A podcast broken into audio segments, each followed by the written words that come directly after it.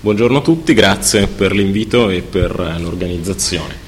Partirei con una domanda, cioè quanti qui, al di là di chi conosco, si occupa di cose legali e conosce il sistema antitrust? Perché non vorrei essere logorroico, eh, neppure io, e vorrei tagliare sulla parte antitrust eh, veramente dottrinale partendo con l'aspetto, il caso concreto. Mm, non so se ci sono avvocati o giuristi in sala. Uno, perfetto, allora ne parliamo.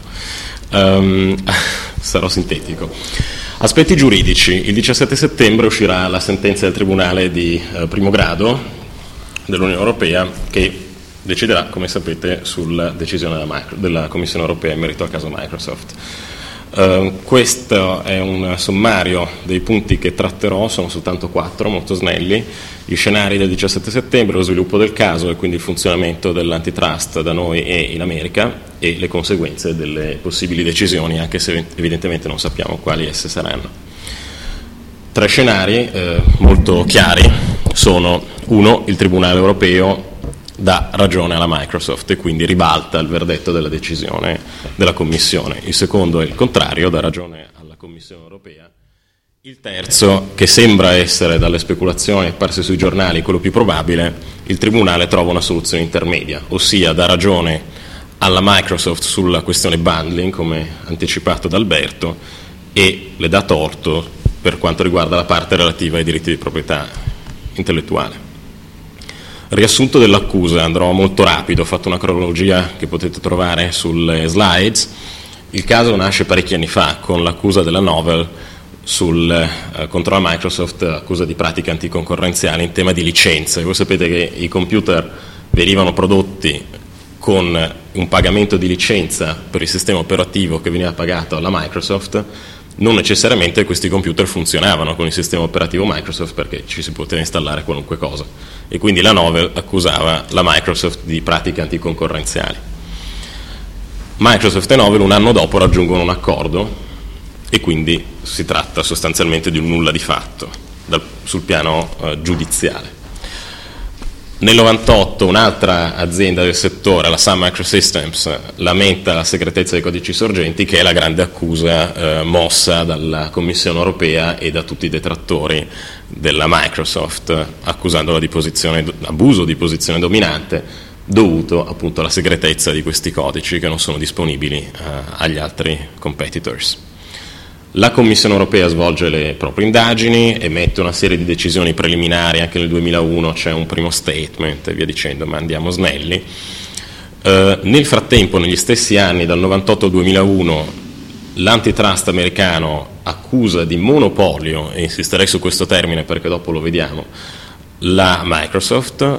E il caso anche questa volta si chiude con una transazione che di fatto dà ragione a Microsoft ossia con un accordo tra l'antitrust americano e eh, l'azienda di Redmond. Nel 2004 esce la decisione di 302 pagine della Commissione europea che accusa la Microsoft e la sanziona, chiedendo la divulgazione dei codici e imponendo una multa um, stratosferica, astronomica, se non erro di oltre 480 milioni di euro, seguita poi da una seconda sanzione. La multa viene pagata nonostante la richiesta di sospensione della provvisoria esecutività della, della decisione stessa. Successivamente, proprio per questa querel sul, uh, sulla, sull'adempimento della Microsoft nel divulgare le proprie informazioni, la Commissione europea decide di multare successivamente la Microsoft, questo avviene nel luglio 2006, di un'altra cifra eh, ridicola, ossia 160 milioni di euro se non erro. Contenuto della decisione abbiamo visto, multa, divulgazione dei codici e realizzazione di una versione di Windows priva di Windows Media Player. Era Windows XP N, quello senza Media Player. Visto lo sviluppo del caso, brevemente come funziona l'antitrust in Europa. L'antitrust in Europa, termine errato, poi vi dirò perché secondo me il termine antitrust è errato quando si parla di Unione Europea, ma ad ogni modo stiamo parlando di tutela della concorrenza, eh, si occupa sostanzialmente di tre fattispecie, intese, concentrazioni e abuso di posizione dominante, che è il tema eh, sul quale ruota il caso Microsoft. Gli articoli, se vi interessa leggerli, sono l'81 e l'82 del Trattato eh, delle Comunità Europee. L'articolo 81 si occupa del primo aspetto, intese, e concentrazioni, l'82 dell'abuso di posizione dominante. Mm, per quello che riguarda le intese, brevemente sono vietate le intese, cioè accordi tra imprese sul mercato che eh, creino situazioni preventive, restrittive e distorsive della concorrenza. Questo è il testo eh, del trattato. Sull'articolo 85 mi soffermerò successivamente. L'articolo 82 che segue, e ho riportato il testo, riporta eh, l'abuso di posizione dominante ossia incompatibile con il mercato comune e vietato nella misura in cui possa essere pregiudizievole al commercio tra Stati membri, lo sfruttamento abusivo da parte di una o più imprese di una posizione dominante sul mercato comune o su una parte sostanziale di questo. Vengono effettuati degli esempi, ossia l'imposizione di prezzi d'acquisto o di vendita, la limitazione della produzione, sbocchi, sviluppo tecnico a danno dei consumatori, eccetera, prestazioni dissimili per, prodotti, per prestazioni prodotti equivalenti nei confronti di, per, per, i rapporti commerciali, eccetera, sostanzialmente clausole vessatorie potremmo chiamarle così. Um, c'è un altro aspetto che è stato sviluppato, altro, che, che, sta, che, è il tema della collective dominance, che è il tema cardine sul quale ruota il caso Microsoft, è un è un, una derivazione del concetto di abuso di posizione dominante. Che cosa si intende per collective dominance? È un tema sconosciuto agli americani, eh, si tratta sostanzialmente dell'abuso di posizione dominante, a detta dell'accusa, su mercati di tipo diverso.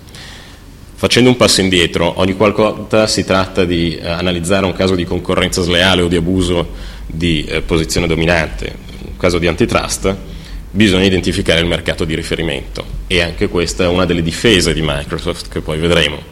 Qual è il mercato di Microsoft? È solo quello dei sistemi operativi? È quello dei media player? È quello di internet? Difficile definirlo, ma deve essere fatta una definizione. Se no, eh, se non viene data una definizione del mercato, che peraltro deve coinvolgere almeno due Stati membri dell'Unione Europea, se no si ricadrebbe nell'antitrust nazionale, una volta identificato questo mercato si può verificare se l'azienda è in violazione delle norme della concorrenza o meno. Collective dominance significa che un'azienda, un'impresa, secondo la definizione comunitaria, per impresa significa tutto e niente, una definizione molto più ampia rispetto a quella del legislatore italiano, che include sostanzialmente qualunque operatore economico, anche privato, anche individuale. Qualora un'impresa vanti una posizione dominante su un settore di mercato, e questa impresa effettui un'operazione su un altro mercato, si parla di collective dominance, perché tale impresa sfrutta la sua posizione dominante su un mercato e la sfrutta successivamente su un altro. È l'accusa rivolta a Microsoft, ha una posizione dominante sui sistemi operativi, sfrutta questa posizione sui media player piuttosto che su internet. Ho citato anche l'articolo 85, semplicemente come parola chiave. Si parla di esenzione dalle sanzioni, dalle pratiche ehm, restrittive della concorrenza in tema di concentrazione intese qualora esse generino progressi tecnologici. Qual è l'ambito, l'abbiamo detto, dell'antitrust europeo per terminare questa piccola panoramica? Eh, l'ambito è quello del mercato comunitario, quindi il mercato rilevante deve essere almeno due Stati eh, membri, i soggetti sono imprese, l'abbiamo visto. Chi è il eh, soggetto preposto ad indagare è la Commissione europea, con la Direzione Generale Concorrenza, eh, che all'epoca era presieduta da Mario Monti, la Commissione che ha anche poteri sanzionatori, è la Commissione che svolge le indagini e successivamente emana una decisione che può essere ribaltata in appello dal Tribunale di primo grado. Successivamente la sentenza del Tribunale può essere appellata alla Corte di Giustizia delle Comunità Europee. Qual è il focus dell'antitrust che leggiamo in tutte le norme? La concorrenza, la tutela della concorrenza in quanto tale.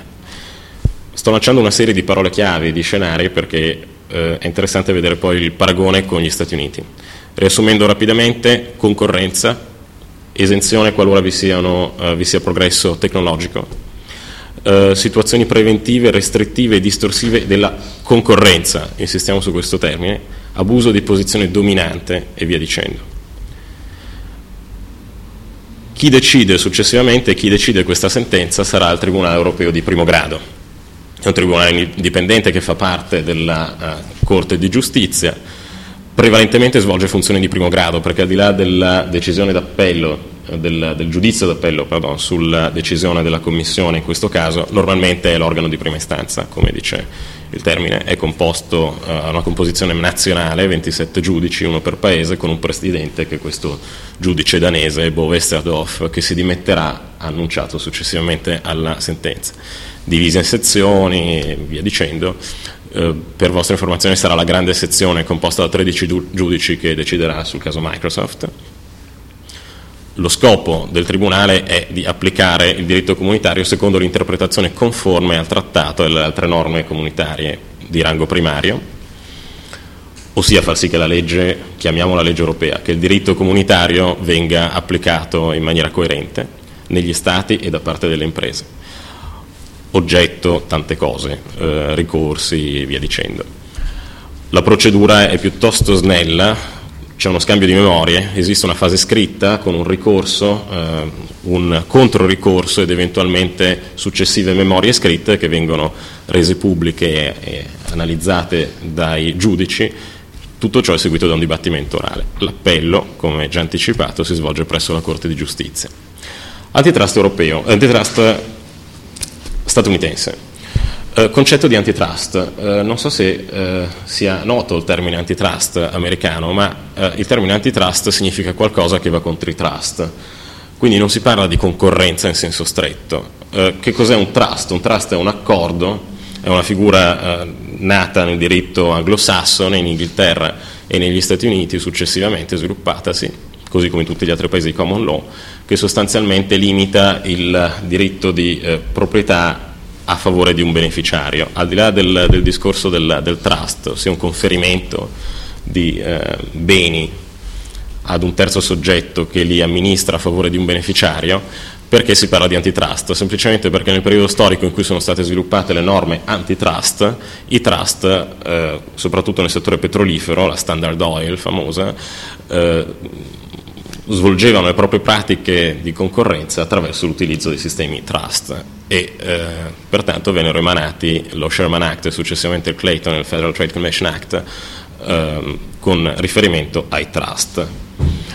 Che cosa dice lo Sherman Act, che risale al 1890, ossia 100 anni prima la normativa antitrust italiana? Dice che vengono sanzionate penalmente, oltre che eh, civilmente, le restrizioni irragionevoli della concorrenza e il monopolio illecito. Gli altri due atti citati eh, trattano di eh, concentrazioni che comportino l'aumento dei prezzi, nessun vantaggio per i consumatori, la concorrenza interstatale, ma questo è un tema residuale, e disciplinano i poteri della Federal Trade Commission che equivale sostanzialmente alla Commissione europea. Esiste un terzo sistema attraverso il quale eh, vengono giudicate le fattispecie di concorrenza sleale e antitrust negli Stati Uniti, ossia il contenzioso privato Tizio cita Caio per violazione della concorrenza. Differenze. Beh, negli Stati Uniti non è mai un, non, non è la Federal Trade Commission che decide sul caso, sul caso. la Federal Trade Commission indaga, eh, istruisce la causa, ma è sempre un giudice indipendente che giudica sul caso cosa che non si verifica in Europa. Certamente si può dire che la decisione della Commissione europea può essere stravolta dal eh, Tribunale, però una decisione anche importante e con delle pesanti conseguenze economiche e giuridiche viene presa già dalla Commissione europea. Si tratta, negli Stati Uniti l'85% delle cause antitrust eh, deriva da controversie tra privati, mentre eh, da noi in Europa si tratta principalmente di indagini da parte della Commissione. Il focus, il eh, tema sul quale ruota l'antitrust americano è il monopolio, eh, quindi la, l'impedimento dello svolgimento della, uh, di, di, una situazione di libero mercato, possiamo dire, vis-à-vis la concorrenza in Europa, ossia in Europa viene tutelata la concorrenza in quanto tale, mentre il, negli Stati Uniti, perdonatemi, negli Stati Uniti si tratta di tutelare il monopolio illecito, come abbiamo visto, ossia il eh, fatto che una posizione di vantaggio sul mercato sia stata acquisita in modo illecito, violando le leggi, e che questo monopolio sia irragionevole, cioè restringa esageratamente il mercato. Le sanzioni sono diverse, abbiamo visto le sanzioni negli Stati Uniti sono molto pesanti, anche di natura penale, in Europa sono sostanzialmente di natura civile chiudo con le conseguenze di questa sentenza, di questa breve panoramica, lasciando spazio ad eventuali domande successivamente, credo. Um, le conseguenze di qualunque verdetto del Tribunale di primo grado sono la tutela della proprietà intellettuale. Cioè Microsoft, al di là della multa che può, credo, permettersi eh, di pagare, ha sviluppato nel corso degli anni una serie di invenzioni, di brevetti, di software che sono tutelati dalla normativa sul diritto d'autore, ma negli Stati Uniti anche dalla normativa brevettuale e in un certo qual modo anche da quella relativa ai marchi. Eh, che cosa succede di questa proprietà intellettuale? Cioè la Microsoft l'ha sviluppata, certo forse utilizzando anche eh, vantaggiosamente la propria posizione di dominio sul mercato, attenzione, non necessariamente illecitamente, ma avendo una posizione di vantaggio, l'ha legittimamente sfruttata per sviluppare i propri, eh, i propri prodotti, i propri servizi. Che cosa succede quando un'azienda che ha investito così tanto viene costretta da un'autorità giudiziaria a divulgare eh, qualcosa che è suo, un brevetto, un software, quant'altro. Ci troviamo di fronte a un altro scenario già ampiamente eh, riassunto da eh, Alberto, è il tema dello sviluppo dell'economia rispetto al tema del diritto. L'economia è molto più veloce, evidentemente il diritto è figlio dell'economia e non, la, eh, e non il contrario. In un periodo storico come il nostro, caratterizzato dalla globalizzazione e dallo sviluppo delle nuove tecnologie, eh, il diritto fa fatica a seguire il mondo e quello che appariva eh, all'avanguardia solo due o tre anni fa, oggi è obsoleto di fatto una causa istruita già nel 2000, nel 2007 è vecchia, soprattutto una causa che riguarda nuove tecnologie. Quali possono essere le eh, conclusioni che si traggono dal punto di vista giuridico? Che forse il diritto non dovrebbe andare a regolare nel dettaglio le fattispecie, soprattutto in tema di tecnologia, ma dovrebbe fissare dei paletti, dei, eh, dei principi generali e lasciare alle imprese e ai giocatori sul mercato la possibilità di regolarsi autonomamente, questo può essere una conseguenza. È anche la, la, conseguenza auspicata dal nuovo vertice di Microsoft che prenderà il posto di Bill Gates, intervistato da sole 24 ore.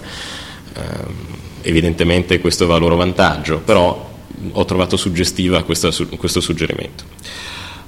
Il, l'ultimo punto, l'ultima conseguenza è ma che ruolo ha l'Europa in tutto questo? In un momento di contrazione o comunque di frenata o di sviluppo non certo sostenuto del nostro continente, in particolare dell'Unione, la stessa Microsoft sostiene che le regole europee interessano fino a un certo punto. Uh, il nuovo vertice di Microsoft sarà costituito tra gli altri dall'ex capo dell'antipirateria della Microsoft in Cina. Uh, sappiamo quanto l'Asia stia crescendo, l'India, la Cina in particolare, ma anche il sud-est asiatico e altri mercati, l'Australia anche sta crescendo moltissimo. La domanda è, ma tutto sommato al di là delle conseguenze economiche e del fatto che una sentenza di questo tipo evidentemente ha dei riflessi mondiali, ehm, qual è il ruolo dell'Europa in tutto questo, quando negli Stati Uniti e nel resto del mondo la eh, rilevanza è ben diversa e le normative altrettanto sono diverse. Credo di essere stato abbastanza nei tempi, chiudo qui con questo breve riassunto e se avete domande sono a vostra disposizione. Grazie.